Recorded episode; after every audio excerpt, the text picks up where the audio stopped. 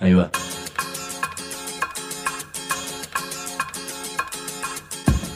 La Vaca es una colecta de recursos, es una cooperativa de trabajo, es una página web, un periódico mensual, una editorial, una cátedra, un bar. Es lo que necesitamos crear para ganarnos la vida y perdernos la obediencia de vida. La Vaca es comunicación, ida y vuelta. Ahí va. Decimu, no te calles. Decimu, como se te cante, como te salga, como puedas. Decimu para que escuchen los que te dicen. Vos no digas ni mu. Ahí va.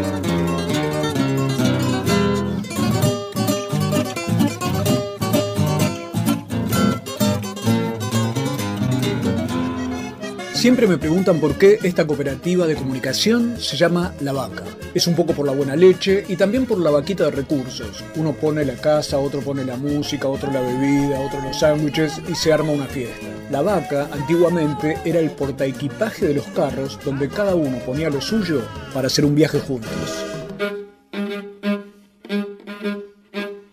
Elegí la que te guste.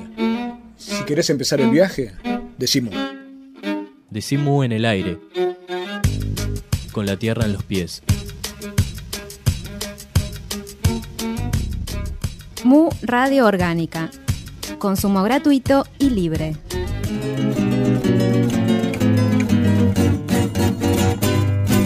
Hoy vamos a hablar de cine, pero antes tengo dos amigos a los que les quiero contar una anécdota. Resulta que yo andaba siempre por la zona de- del, del Congreso y cerca del Congreso, ahí en Riobamba, había un negocio que siempre me asombró, que era una especie de ferretería, vendían aparatos, cosas, pero el nombre, y atrás se veía la, la cúpula del Congreso, el, el lado de atrás, era el siguiente, el Palacio de la Rosca. Y yo decía, esto tendría que ser eh, tema de alguna de algún monumento especial. Estoy en este momento con Esteban Lamote, actor de una película llamada El Estudiante. Pero- Y estoy además con el privilegio de poder conversar con Santiago Mitre, que es el guionista, autor y director de esa película. Yo soy Roque, de derecha. Nuestra propuesta tiene que ver con un compromiso real. burócratas de mierda que están aliados al gobierno, siempre vienen son cagones, son nada. Me parece que lo que tenemos que hacer es acercarnos a los estudiantes, intentar comprender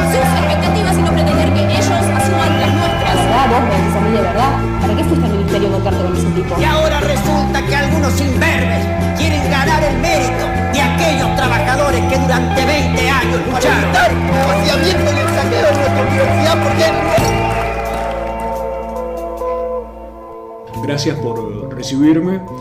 Y Santiago, te quería preguntar lo siguiente. Vos sabés que tenemos a todo el equipo de La Vaca que fue a ver la película, se realizó un trabajo en MUN sobre esto y se plantean distintas cuestiones sobre cuál es el significado hoy de la política. La película transmite esa especie de semillero de lo que después yo veo cuando ando por la calle con respecto al Palacio de la Rosca, que no solo está en las ferreterías, sino también en esas, debajo de esas cúpulas gigantescas del Congreso. ¿Qué, cuál es el, el trabajo que hiciste y, y por qué te metiste en esa cuestión de tratar de desentrañar el semillero de la política? No sé. El, no, eh, me lo preguntan mucho y la verdad es que yo ahora ya no sé de dónde, encontrar el- la raíz de la película. eh, porque fue un proceso tan largo, imagínate, lo estuve escribiendo creo que más de dos años el guion, bueno, escribiendo, investigando, dos años, dos años y pico, después filmamos, ¿cuánto? ¿Seis, siete meses? Sí, sí, siete. Seis o siete meses Sí. metidos ahí, el, edita- editando tres o cuatro meses más, bueno, y ahora desde que se estrenó ya van más de... Desde que se estrenó en abril, ¿no? En el primer festival. Claro, sí.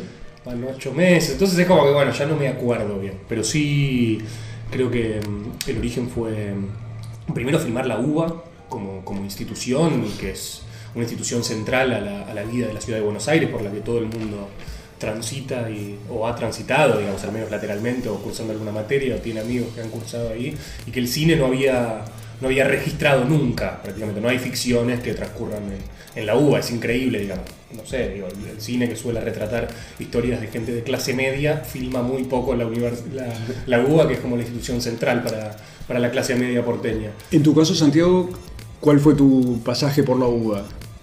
prácticamente nulo. Soy de esos que pasamos a cursando alguna materia, pero, pero nada más. Eh, creo que por eso también era como mi, mi idea de construir una ficción ahí, tratar de, de entender esa institución. Bueno, empecé a trabajar en torno a eso, una ficción. Tenía como una idea un poco más existencial sobre bueno, el personaje de él, que era medio un chabón que, no sé, como que estaba muy pendiente de levantarse mina, que no sabía qué hacer de su vida, que pasaba de una carrera a la otra, que era básicamente como un tipo sin, sin convicción, sin una formación ideológica ni nada, que en un momento por, por seguir a una mina entraba en política. Y bueno, me empecé a plantear eso, digamos, qué es más importante para, para, para hacer política, si, eh, si la praxis o la ideología, digamos. Y, la película lo que plantea es como esa tensión. Roque, que es el personaje que hace Esteban, es como alguien que, bueno, muy efectivo en la práctica, pero que no tiene formación ideológica. Y esa, y esa, y esa bueno, ese talento, si se quiere, o algo así que tiene, lo hace ascender muy rápido en, la estructura política que, que narra la película, pero, pero a la vez hay como un desbalance. Bueno, yo la verdad es que es algo que todavía no entiendo bien y no estoy seguro, como les digo, porque uno ve a, a quienes logran triunfar o llegar a altas esferas políticas y no saben en realidad qué es. Si lo que prima es su formación académica o su, o su bagaje ideológico o su talento para la rosca, como decís. No lo sé. Y es algo como que, que la política se maneja en esa tensión. Por un lado el discurso ideológico y por otro lado las operaciones políticas, digamos, sin querer ser despectivo por eso. Estamos hablando con Santiago Mitre, director del estudiante y además guionista de dos películas previas de Pablo Trapero, o co-guionista, no, no sé cuál es la palabra técnica que se utiliza, Co-guionista. co-guionista de Caranchos. Carancho, Leonera y De Villa, que es una película que está por empezar a filmar ahora en dos semanas.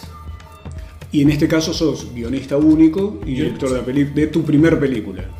¿Cómo se siente un debut en este caso?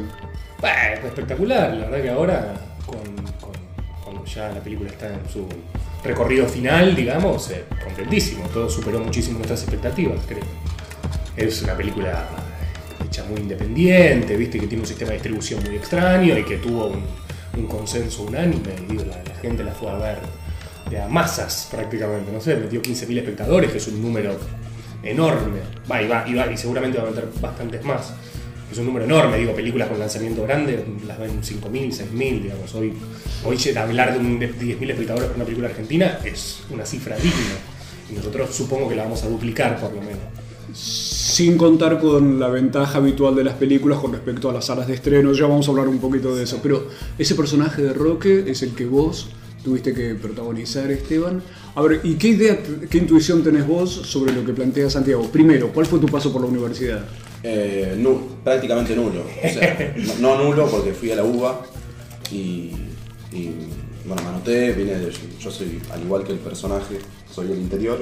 Vine acá en el año 95 y... ¿De qué lugar? Porque el interior- de- de- bueno, la película, eh, el personaje, cuando yo leí el guion, venía de un pueblo del interior y con Mitre decidimos que se, hacer un poco de, de propaganda a mi pueblo y que, decir que sea Meguino el pueblo, que es a- el Ahí está. Entonces, digo, eso es Llegaste de Ameguino, Llegué a Medina, me anoté en una carrera que se, llamaba, que se llama nutrición, porque me podría haber anotado en cualquiera, era lo mismo.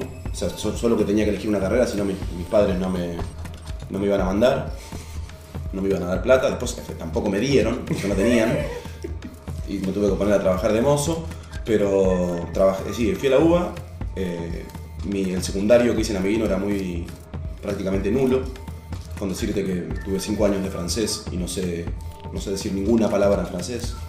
O sea, y bueno, me llego a la UBA y nada, es difícil y empecé a tomar clases particular y a tratar de, aprobar matemáticas, sociedad de Estado, todas estas materias que hay en el, en el CBC y me saqué todo sumo. Y no pude y me fui. Primero porque no me gustaba la carrera y, y también primero porque no, no aprobaba. claro, es como que uno encuentra una edad en la vida en la cual aparentemente tiene que hacer una cantidad de cosas. Exacto. Yo no, no- no te voy a contar de mi paso por ciencias económicas, por ejemplo. Tendremos que armar, el- en vez del Palacio de la Roja, el Palacio de los Malos Estudiantes. Sí, sí, sí, yo soy el presidente. Eh, así que nada, bueno, eso sí. Ese fue tu paso, pero te quería preguntar esto, Esteban. Entonces, él planteaba una, un dilema.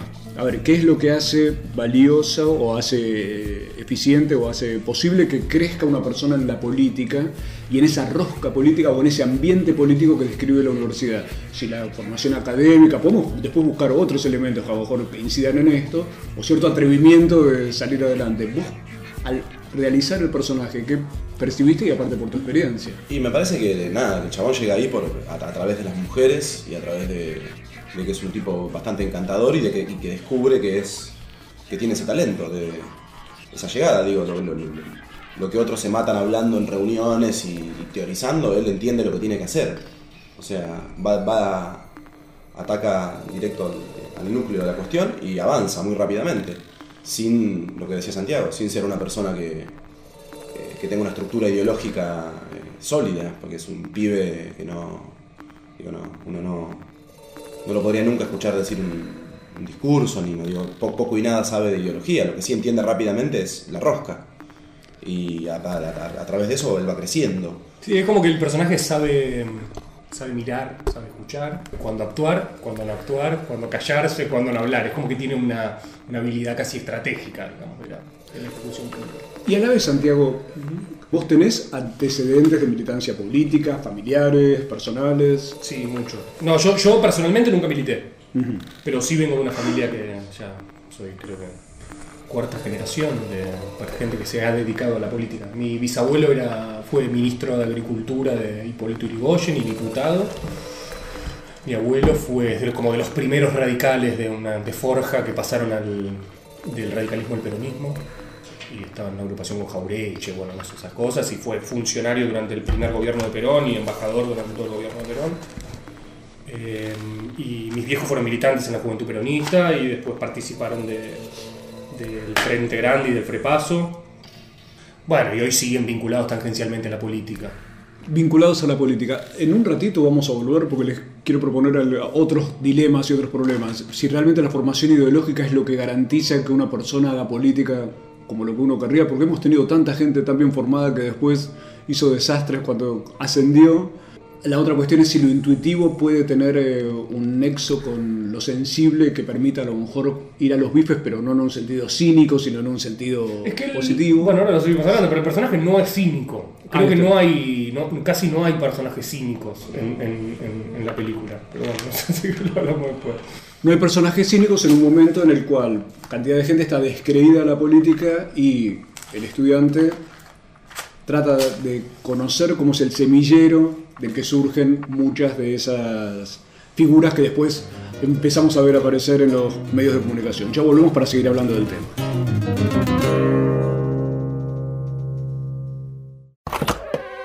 Cooperativa La Vaca. 10 años sin que tradición, familia y propiedad nos coloque un solo anuncio. libros y alpargatas y alpargatas y alpargatas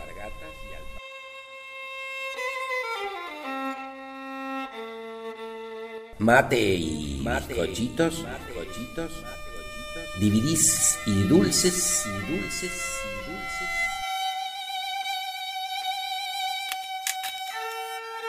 Remeras y empanadas, carteras y revistas, zapatillas y CDs, bijú y detergente, ropa y berenjenas de diseño, yuyos y videos ecológicos, camisas y camisolas, comida casera y económica, música y poesía, proyecciones y recitales, actividades con entrada libre y gratuita.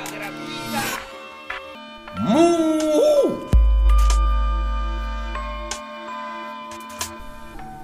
Punto de encuentro. Hipólito Yrigoyen, 1440.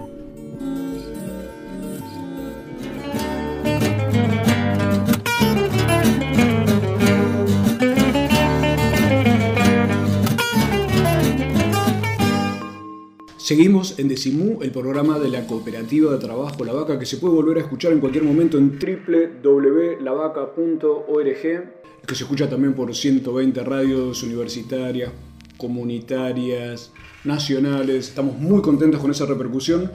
Y ni hablar de la repercusión que está teniendo una película que se llama El Estudiante, que, como bien explicaba Santiago, se mete en un ambiente tan evidente que, que el cine nunca había tocado, el de la universidad y el del universo que significa eso. A lo mejor pasa como dice Borges, que en las mil y una noches no hay camellos porque eran tan obvios los camellos que nadie se dedicaba a hablar de eso.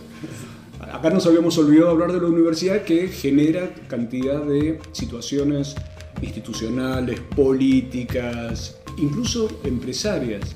Hay un aspecto de la película, Santiago Mitre, estamos hablando con el director, el director de su primera película y guionista. Pero hay un aspecto de la película que eh, toca también el tema em- eh, de cómo incide la universidad en el mundo empresario y cómo la universidad está contaminada por el tema empresario, ¿no es cierto? Bueno, no, no estoy seguro, digo, porque la película toma a la universidad como, como institución politizada y como institución donde intervienen factores políticos, pero se la toma como ejemplo, digamos, como si, lo que describe en la, en- en la rosca o en sus procedimientos fuese extensivo a todas las... eh, a todas las instituciones políticas.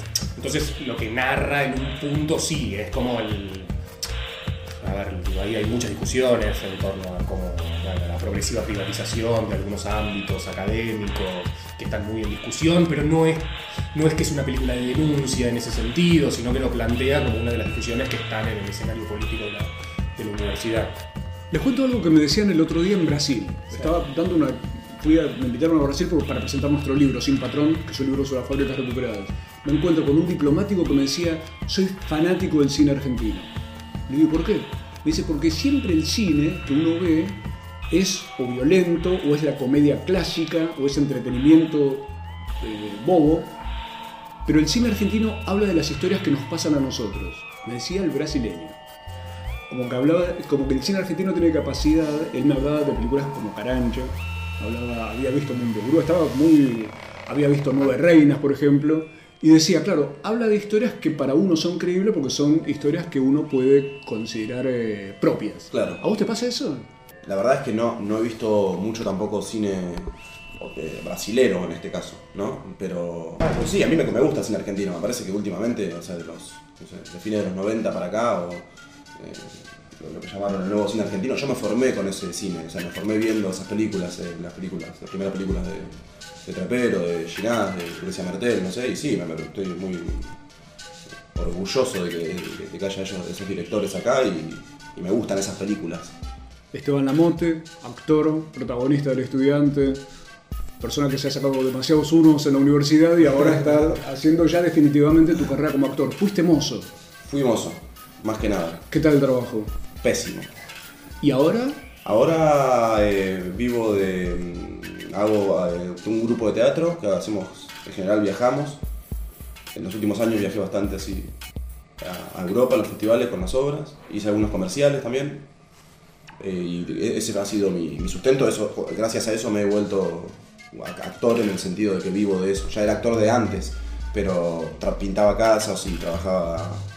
Primero trabajé de mozo mucho tiempo, después no quería tener más un empleo y me empecé a pintar casas, pero es un trabajo bastante horrible de hacer porque te cansás, ¿sabes? Si tenés que lijar un techo es una cosa difícil. Claro, y mantener una especie de espacio que mezcle una cosa que no sé si es de esperanza o de confianza en uno mismo. Más que esperanza, de confianza en Sí, lo que uno puede hacer. sí. ¿no? Pasó mucho tiempo desde que yo sabía que iba a ser actor o, o desde que yo quería ser actor o que había decidido ser actor hasta que, hasta que efectivamente pude vivir de eso.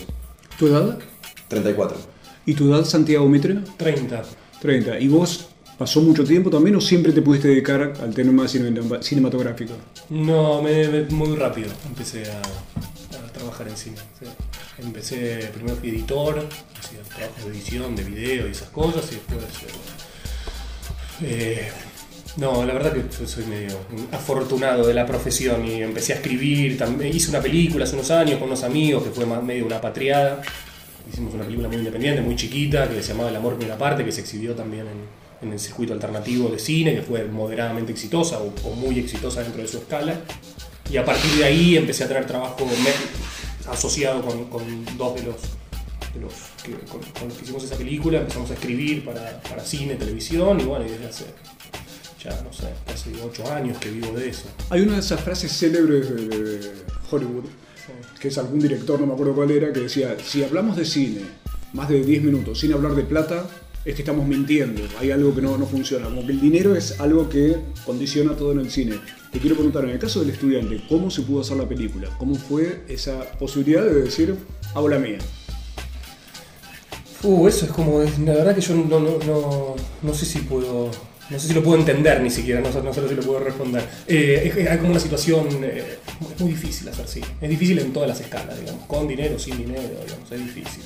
Y, lo, que prima para mí, sobre todo, es como el, deseo de hacer una película. Y el cine argentino está muy sustentado en eso, en el deseo de, un director o de un productor, de todos los que participan de una película, en que la película exista.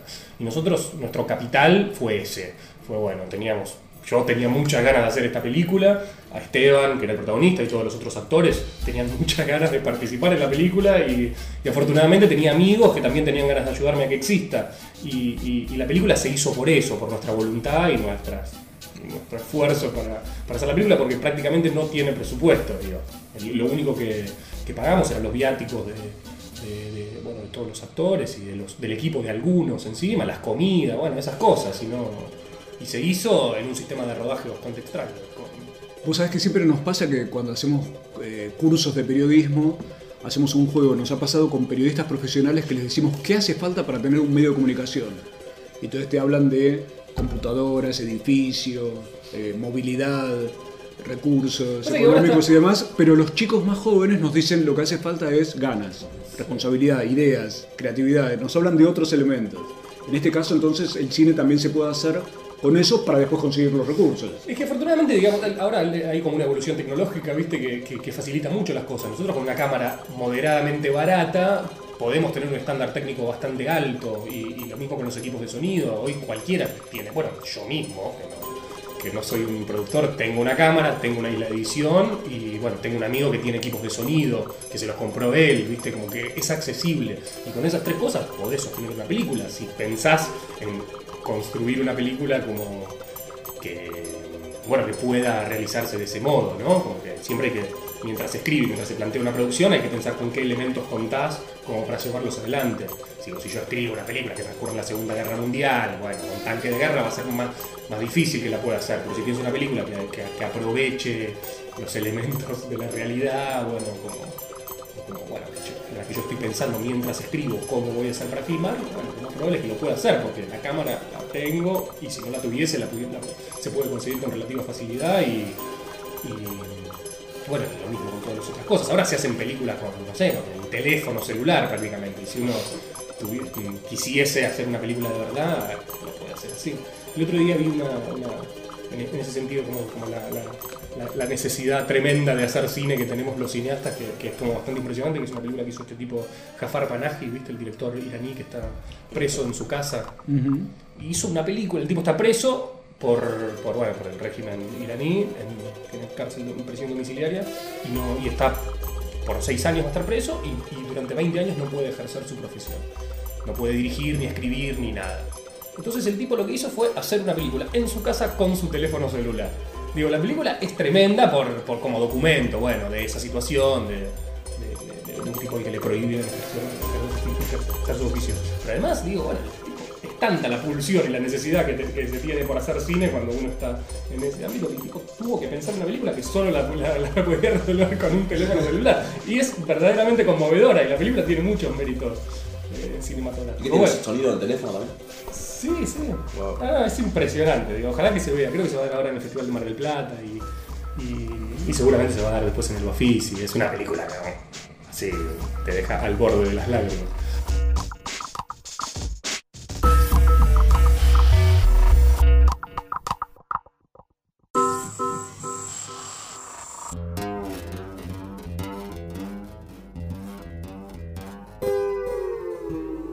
Ya volvemos con Esteban Lamote, con Santiago Mitre, para seguir hablando sobre cómo desde la nada a veces y con voluntad, con ganas, se puede hacer cine, se puede hacer el trabajo y salir incluso de, los unos en las universidades y de los trabajos horribles para hacer lo que uno quiere. La Vaca Editora, libros que muerden. Podés comprarlos a las mejores librerías o hacer clic en www.lavaca.org y te lo mandamos por correo. Libros que muerden. Que muerden. Estudia en el único centro oficial de idiomas de la Universidad de Buenos Aires. Sede central 25 de mayo 221. Escribinos a idiomas.filo.uva.ar o visita www.idiomas.filo.uva.ar. Sedes en Barrio Norte, Belgrano, Caballito, Palermo, Paternal, Núñez. Único centro oficial de idiomas de la Universidad de Buenos Aires.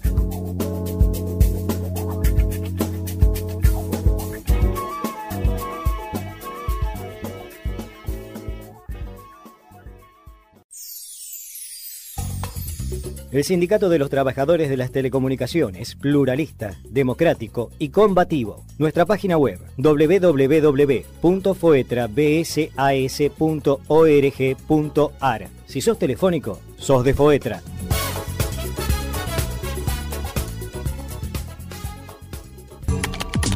Miramos series en la computadora, intercambiamos mensajes de texto con la televisión, enviamos videos por celular. La tecnología evolucionó. El sindicato también.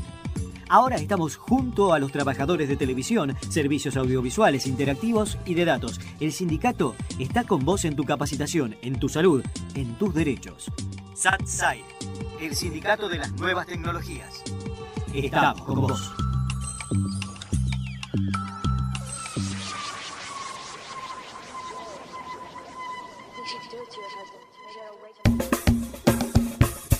Sumate a la campaña, afilia a un compañero. Más ideas, más brazos, más voces, igual a fuerza.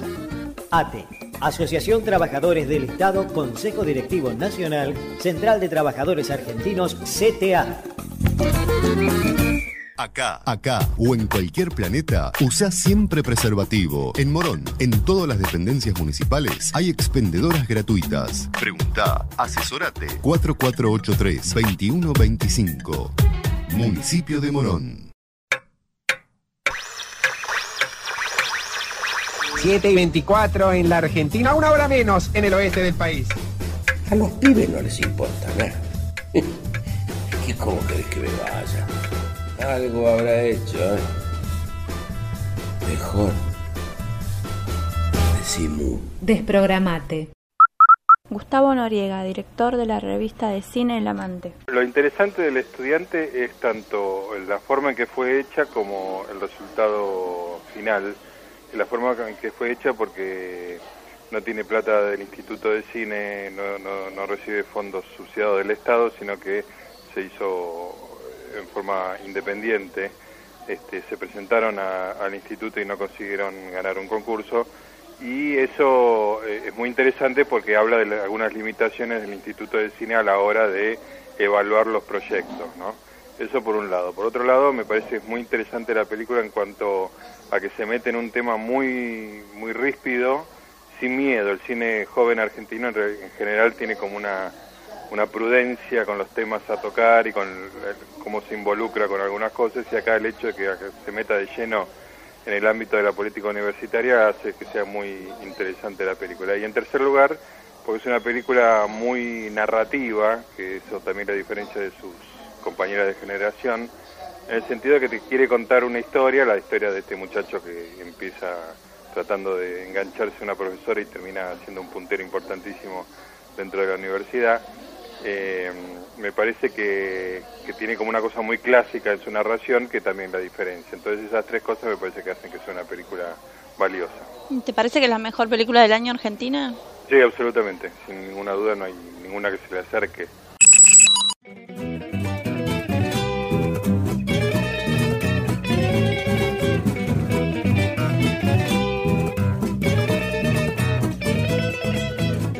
Estamos en el tercer bloque de Decimú, el programa de la Cooperativa de Trabajo La Vaca. Hoy estamos con un director Nobel, claro, un director nuevo de una primera película como Santiago Mitre, pero que a la vez viene con una experiencia previa con Pablo Trapero, haciendo películas como Carancho, y también con Esteban Lamote. En el caso tuyo, Esteban, ¿es tu primera película como protagonista o tu primera película en general? Eh, no, no, había hecho, eh, eh, había hecho. Hice una película hace mucho tiempo de, de protagonista, pero mm, de alguna manera, sí, aunque, aunque técnicamente no lo sea, siento que esta es mi, mi primera película. Y después había participado, había hecho cosas más chiquitas en otras películas de, de otros amigos, son amigos de Santiago también. A ver, si le tuvieras que contar a alguno de tus amigos de Ameguino que no pudo ver la película, ¿de qué va el estudiante? ¿Qué es esa película? ¿Qué cuento le harías? Y el ameguino eh, les diría que es de un tipo que se levanta minas, porque es lo único que les importa. Pero bueno, no, porque la pasé en Ameguino la película, la estrenamos primero que nada en Ameguino. Tal cual. Y bueno, pasaba un poco eso, ¿no? La gente de pueblo, como que, eh, mi, mi- mi gente, la gente que me conoce y yo soy de ahí, como que cu- cuando nombro, cuando se, se nombra la palabra Ameguino en la película aplauden. Después la película tiene tres escenas de sexo, En la tercera, aplausos también. Como, no sé, la, la ven desde un lugar, está buenísimo, estuvo buenísimo pasarlo ahí. Digo, pues es un público totalmente la antítesis del público del oficio, del público cinéfilo, no sé, como gente, mi abuela fue, qué sé yo, viste, mi abuela, no sé si alguna vez vio una película. Y no, les diría eso, porque después la gente se engancha con esa, en Ameguino se enganchaban con esa, con, con esa parte de, de la película. No solo con las escenas de sexo, pero más con el pícaro, ¿viste? Con la picardía que tiene el personaje. Como, sí. Identificándose con esa cuestión. Sí, sí. Y en el, en el ¿cómo, ¿cómo fue la cuestión? ¿Cómo, cómo... No, bien, bueno, pero el Bafisi es un lugar eh, donde eh, está buenísimo para mí. yo, me formé con ese festival y me encanta y todo, pero si, hablamos del público del Bafisi, es por un lado hay estudiantes y gente muy entusiasta que va y, está muy, muy, muy ávida de ver cine y muy contenta y muy festejadora. Y después también hay gente eh, bastante, mucho más destru- destructiva, que, va al Bafisi ahí más con una mirada que, que, que mucho de ser una mirada virgen o noble. Ahí va. Pero ahí encontramos este dilema que planteábamos antes, Santiago, el de si la formación ideológica o la formación cultural o lo ilustrado de una persona garantiza algo con respecto a, que no sea, por ejemplo, como bien dice Esteban, gente destructiva. Me parece que esa es una pregunta casi, como casi existencial, no sé, yo no sé qué es lo que prima, ¿viste? Como para que alguien pueda hacer lo que, lo que. Lo que, digo, yo me formé y trabajo hace muchos años, digo, estudié cine durante un tiempo que me sirvió como para aprender algunas cuestiones técnicas de narración cinematográfica o cuestiones técnicas sobre, cómo trabajar con los elementos con los que trabaja el cine, cómo trabaja el sonido, cómo trabaja la fotografía, eh, bueno, cómo dirigir un actor, pero no sé si es eso lo que, lo que, lo que te hace después poder llegar a ser una película buena. Digo, no, tal vez también hay que rastrearlo como, no sé, en, en la propia vida de uno, o en, no sé, o en el talento que pueda tener alguien, en, en- no sé, como las, como, como las obsesiones o cosas que le interesan a uno medio... Ahora, Santiago, ustedes pertenecen a una generación claramente marcada, digo yo, como, como momento de vida, por lo menos por el 2001, que es un momento en la Argentina donde cantidad de gente sale a la calle y empieza a tratar de hacer sus propias experiencias políticas incluso, pero no al estilo de los clásicos partidos políticos, sino experiencias, por ejemplo, las fábricas recuperadas, donde los obreros se ponen a trabajar y están haciendo política, aunque no hablen de la política partidista, o las asambleas que hay en el interior del país con la minería a cielo abierto, o asambleas de distinto tipo, incluso formaciones nuevas estudiantiles, gremiales y demás, que están tratando de hacer la política sin los partidos políticos. ¿La película pensás que en ese sentido marca también la época en ese sentido? Sí, eh, sí, sí, sí, sí, sin ni hablar. Es, es, es, eh, igual creo que la institución cine, digamos, estaba destruida desde mucho antes, Desde desde el antes. 2001, digamos. Y, y en un punto nuestro, nuestro modelo como, si se quiere, revolucionario cinematográfico es, es bastante, es un poco previo a, a la explosión político-económica del 2001. digo. En el 99 o en el 98, un poco antes, un montón de cineastas se dieron cuenta de que el Instituto de Cine no estaba pudiendo contener eh, su voluntad de hacer cine y empezaron a hacer cine de otro modo, como pudiesen, y surgieron un montón de directores muy interesantes, tal vez los más interesantes de, ahora, digo, Lis- Lisandro Alonso, Trapero, Israel Caetano, eh, eh, bueno, incluso Perrone, Martín Rejman. Bueno, hubo una renovación, digo, tal vez porque el arte logra anticiparse un poco a la política en, muchos casos.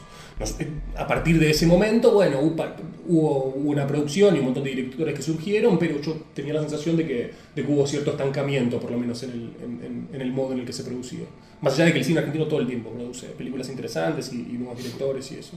Y un poco lo que nos motorizaba a nosotros era, era, era volver a esa instancia, bueno, como, como a, a volver 10 años atrás y hacer una película de vuelta sacando la cámara a la calle y aprovechando eh, la ciudad o la realidad como, para, como, como materia central de, de lo, de lo cinematográfico. Y sí, creo que en un punto, eh, eh, tal vez la mirada que tiene sobre la política es, es muy, eh, la película es muy deudora de, de- bueno, de mi época de crecimiento, de nuestra época de crecimiento, que es el menemismo y, y- y la explosión del 2001. Digo, no, no- la película es muy crítica con, con, con, con determinados ideas políticas o determinados partidos políticos, digo. eh, y, y en eso porque, mm, y sobre todo porque yo, yo también hay, hay cosas como de lo político como que no termino de entender y, y es, y, es, como que plantea tal vez una dicotomía entre, entre la juventud la, y los personajes que fueron jóvenes en los 70. Hay como una, una oposición y yo siento que nosotros como, como generación, los que, los que somos jóvenes en esta época, todavía no hemos generado un movimiento político que, que, que nos represente verdaderamente, sino que estamos participando de, de, de- de pequeños resurgires de, de la política tradicional y que no y que bueno por lo menos a mí no me representan y no y no y, y- y no es que sepa cuál cómo, cómo- cómo- no es que sepa cómo quiero que sea la política pero al menos sé que, que es lo que no, lo que no me gusta y, siento que hay, que hay como una, una pulsión en ese sentido ¿eh? de, bueno de buscar otras formas Y en tu caso, Esteban, eh, ahora un poco lo que plantea Santiago es esta idea, el sistema representativo no siempre nos representa, estamos hablando de eso y se elige y demás, pero no siempre después la gente se siente reflejada en esas cuestiones. ¿Vos cómo vivís la cuestión de lo político, la política, o sea, la política como partidos y lo político como cuestión de hacer cosas, ¿no?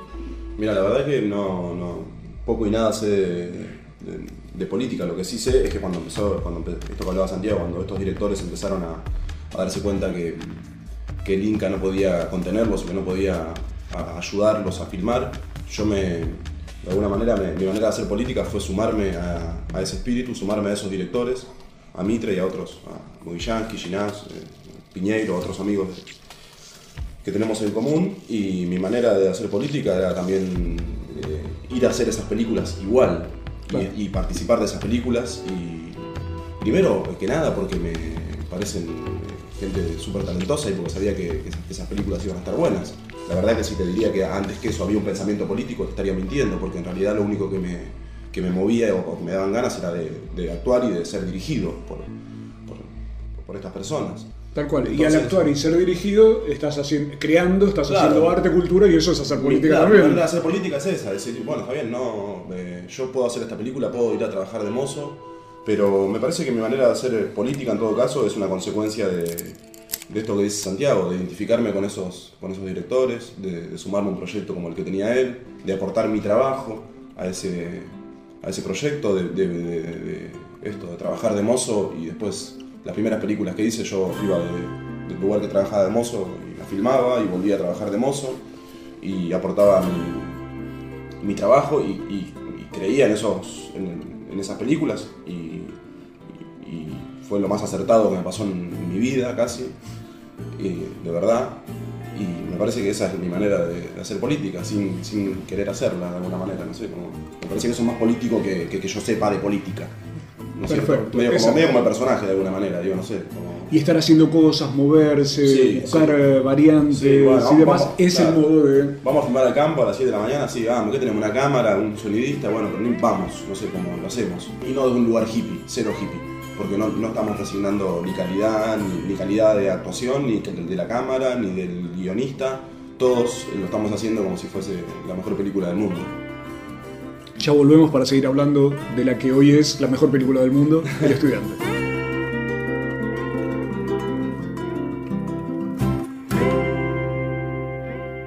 ifolabaca arroba sahu.com punto Aro. aro Ara. ara Ara. Decimo, Decimo en el aire, con los pies en la tierra. sentí la radio.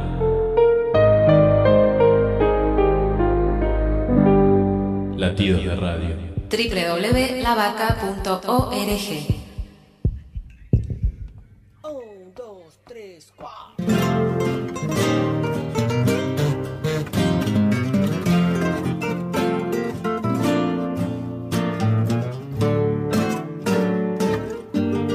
Último bloque de Decimú, el programa de la Cooperativa de Trabajo La Vaca. Estamos con Santiago Mitre y su ópera prima. ¿Por qué en cine siempre decimos ópera prima? Parecería que otras cosas no son ópera prima. Pero bueno, ópera prima, El Estudiante, una película que no tuvo el apoyo de oficial del Inca y estas cuestiones. ¿Qué quiere decir eso? ¿Qué ¿Cómo es la mecánica concreta para que vos te hayas tenido que jugar por la altura para poder hacer la película?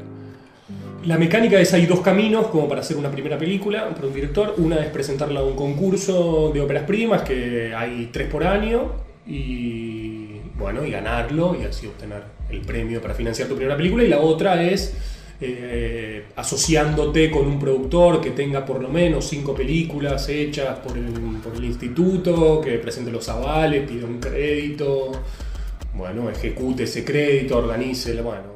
Yo me presenté en la primera opción, el concurso de ópera prima, y perdí.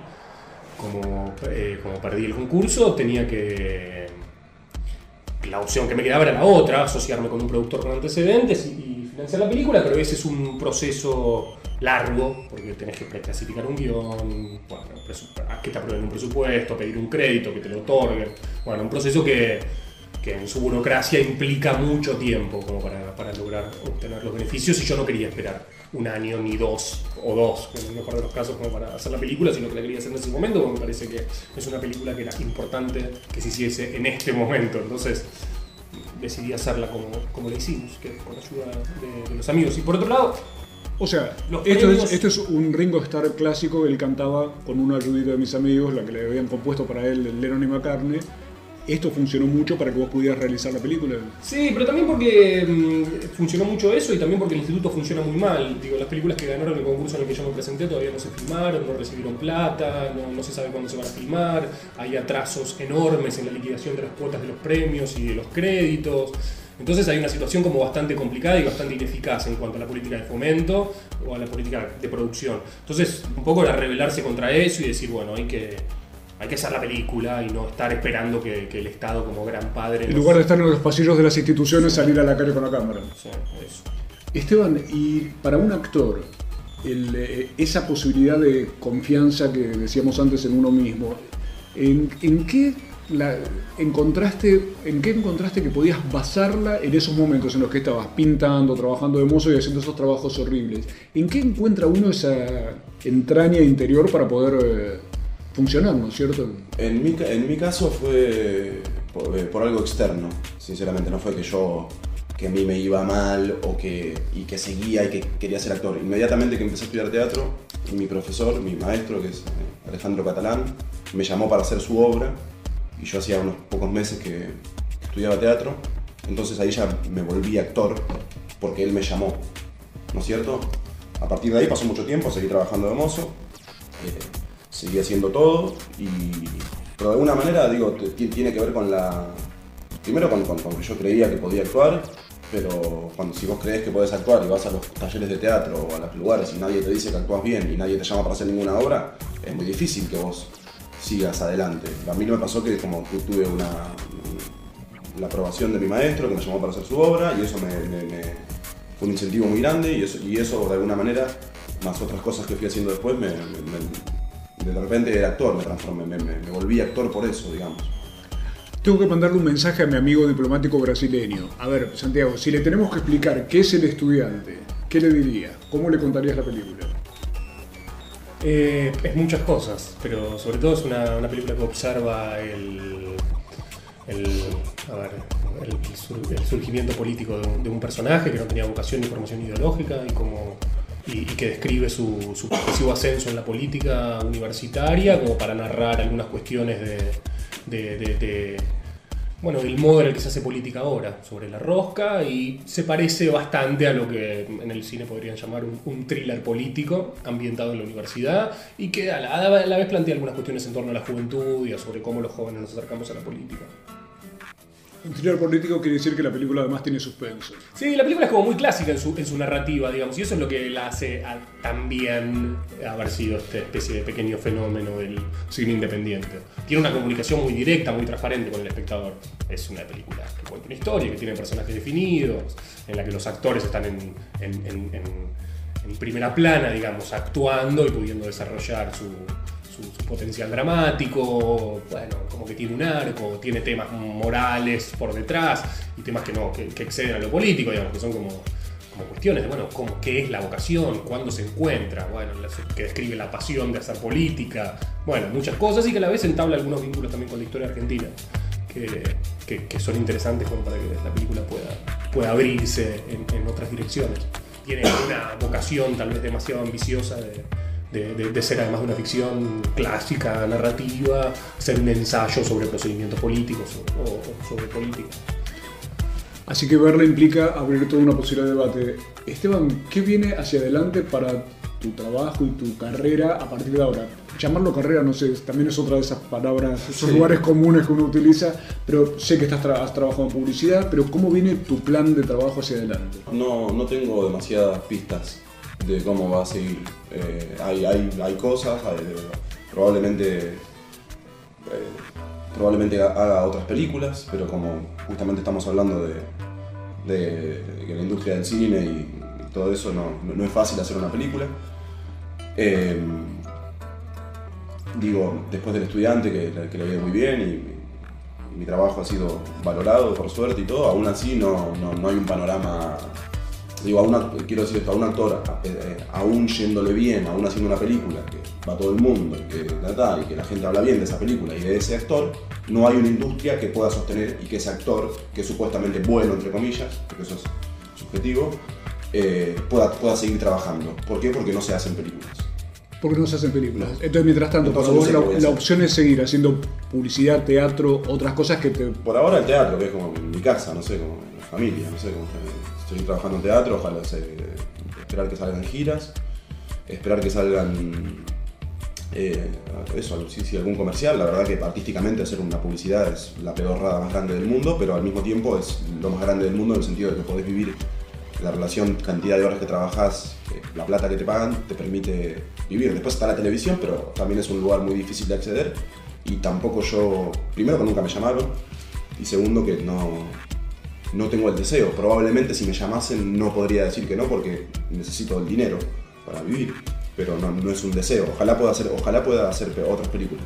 Pero es increíble, Esteban, cómo sigue funcionando esa paradoja. Algo que está valorado por el público, que se la ganó por su cuenta, que claramente tiene legitimidad, porque es algo que funciona más por el boca a boca y por el gusto de la gente que por otra cosa, de pronto lo institucional no lo reconoce, o tarda en reconocerlo. Vamos a, a proponer esa, esa variante. Ojalá que, que- que- que- que esta película, con el, con el ruido que hizo, digamos, en ese sentido, ojalá sirva también para, para pensar en, en- en las maneras de hacer cine. Y de cómo lo autogestivo, esto, este jugarse y hacerla por, por las uras, de pronto está marcando una cancha nueva para entender las cuestiones. Y en tu caso, Santiago, ¿cómo viene la cuestión hacia adelante? Yo tengo muchos proyectos. Eh, pues, armé una productora con la que con, con dos amigos, Alejandro Fadel, Martín Maure y, y Agustina Yambicambi, que es la productora de esta película, eh, que se llama La Unión de los Ríos, y, y estamos terminando de hacer una película que se, que se llama Los Salvajes. ¿Cómo se llama? Los Salvajes, que la dirigió Alejandro Fadel, que se va a presentar supongo el año que viene, que es una película también independiente, hecha en condiciones de producción similares a esta, más allá de que su narrativa es completamente distinta. Y estamos preparando una película de, de Martín Mauregui, que, que es otro de los socios, que se va a filmar el año que viene. También no sabemos de qué modo todavía, pero, pero que se va a filmar el año que viene. Y bueno, estoy con eso. Y mientras tanto yo estoy desarrollando el guion de lo que espero sea mi siguiente película. Que bueno, a mí me gusta mucho escribir y siento como que, el cine, sobre todo con lo que trabaja, es con, problemas narrativos. Y esos problemas narrativos se empiezan a plantear en la escritura. Entonces, eh, nada, valoro tanto la escritura como el rodaje, digamos, es como que dos procesos indisociables, así que voy a estar escribiendo por lo menos un año, después, si Dios quiere, la voy a, filmar. Y por otro lado, vivo de, escribir para, terceros, así que sigo con bueno, algunas películas que eh, verán la luz o no. Hemos hablado de la película El estudiante, de, lo que significa la política universitaria, hemos hablado de la política en el Congreso, de las políticas cinematográficas de fomento, de la televisión y las instituciones. Santiago y Esteban, gracias porque nos mostraron que hay vida más allá del Palacio de la Rosca.